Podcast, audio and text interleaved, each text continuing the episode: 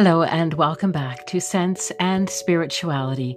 My name is Sheila McGregor, and I am so happy that you have joined me again today. Here we are, exactly one month before we celebrate our Lord's birth. What will this month look like, we wonder? What will Christmas look like this year?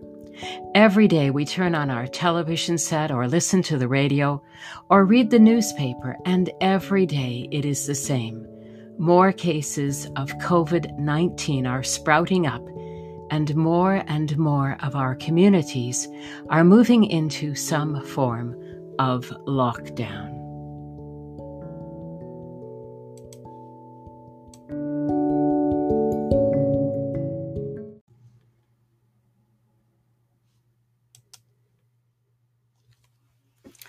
Well, the holidays are definitely going to be different this year.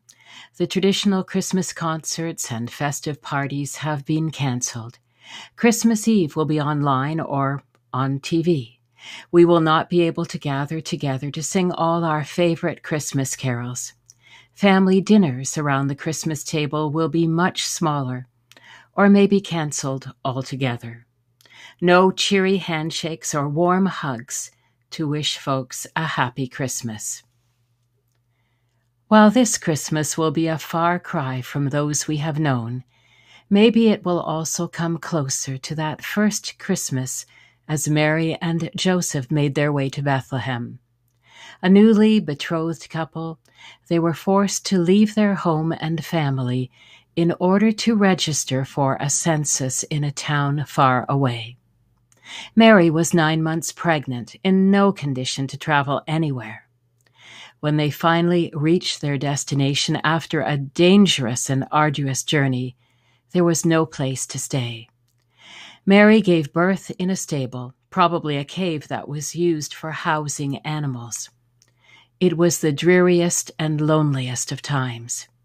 How Mary must have longed for the comfort of home and family, how she must have missed her mother and girlfriends, who could have been so helpful to this new, frightened young mother, only a teenager, in a hostile and unforgiving environment.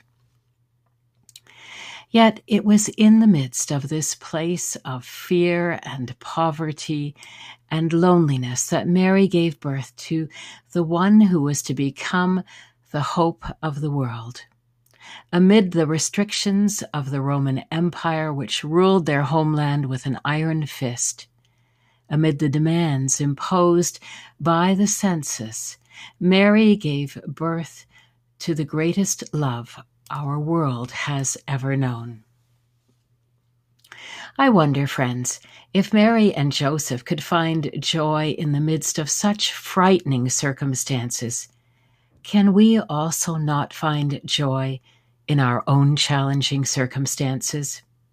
If the restrictions imposed upon them could yield so much goodness at such a crucial time in their young lives, should we not also consider how we can use the restrictions imposed on us by COVID 19 to produce something good and lovely? Patrick O'Malley is an up and coming young writer who thinks we need to learn to see the restrictions we face in life in a more positive light. He says, We tend to think of restrictions as something bad because they take stuff away from us, our freedom, our choices, and our options. But what would happen, he asks, if we just flipped the perception of this upside down? As an example, O'Malley asks you to imagine that you are a writer. Instead of being given a choice about what you would like to write, you have been asked to write a story with the following restrictions. The characters have to be children. The weather is raining. And the story is based under the sea. As O'Malley notes, you may write a very good story or one that you think leaves a lot to be desired. But the point, he says, is that these restrictions have led you to be creative in a new way. Moreover, you are giving birth to something new. O'Malley provides other examples of how people create something new and lovely when their resources have been greatly reduced. A person knitting a sweater with the two colors of wool they never use might create a garment with quite an intricate design. A talented chef, if restricted to only three ingredients, might prepare a meal they have never made before. I often remember my mother in law talking about growing up in World War II England. With all the various restrictions during wartime, her mother had to be very creative, very innovative when preparing meals from limited ingredients. For example, instead of using butter on toast, they often just use the fat that was left over from the bit of bacon they may have fried for another meal.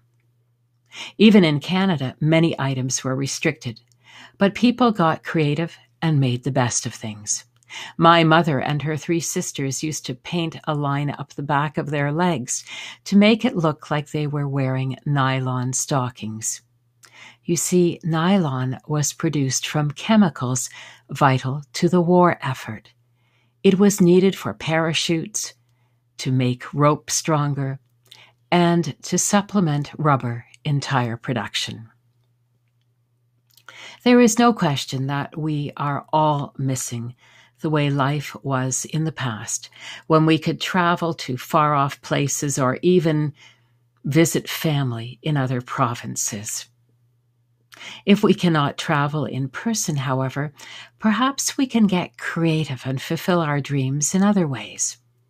For example, years ago, my friend Jillian very much wanted to travel to Italy, but she had a very young family at the time and her income was understandably restricted. So she went to the library and borrowed all kinds of travel books on Italy.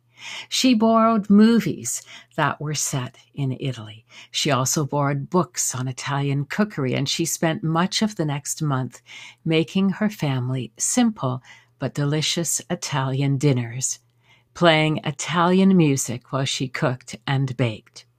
She read novels set in Italy, and she even took out some Italian language CDs so that she could learn to speak Italian. All this she found at her local library and in the nearby grocery store.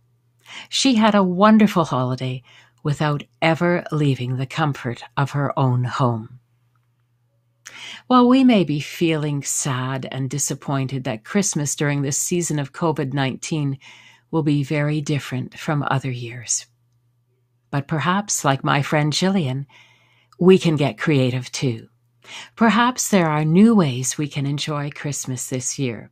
Perhaps even amid our feelings of sadness and disappointment, we can create something new and beautiful. If you recall Mary's great hymn of joy, which she sang when the angel told her that she was about to bear God's child, you will recall that her joyous song did not happen in a place of great comfort and happiness. It happened in a place of deep fear and loneliness. Her world had suddenly become very constricted. No more would this young, teenaged girl be able to romp through the fields and play with her friends with the carefree abandon of youth. Her childhood was over, and suddenly she was thrust into the world of adulthood. And yet, even though her opportunities had suddenly grown limited, her ability to sing joyfully did not leave her, but inspired her to go on and create the most beautiful gift of all. Today, friends, I invite you to consider how you too can create something new and lovely in this holy season that we are about to enter, and even in the face of future restrictions. As you reflect on Mary's gift to the world, consider how you also are being invited to birth something new and lovely in a time of growing restrictions. Perhaps there is a friend or neighbor who needs to hear your voice on the phone. inquiring how they are. Maybe there is a child who would love to hear a bedtime story via Zoom. There are letters that need to be written for Amnesty International. Maybe God is inviting you to offer prayers on behalf of those who are sick or lonely or grieving.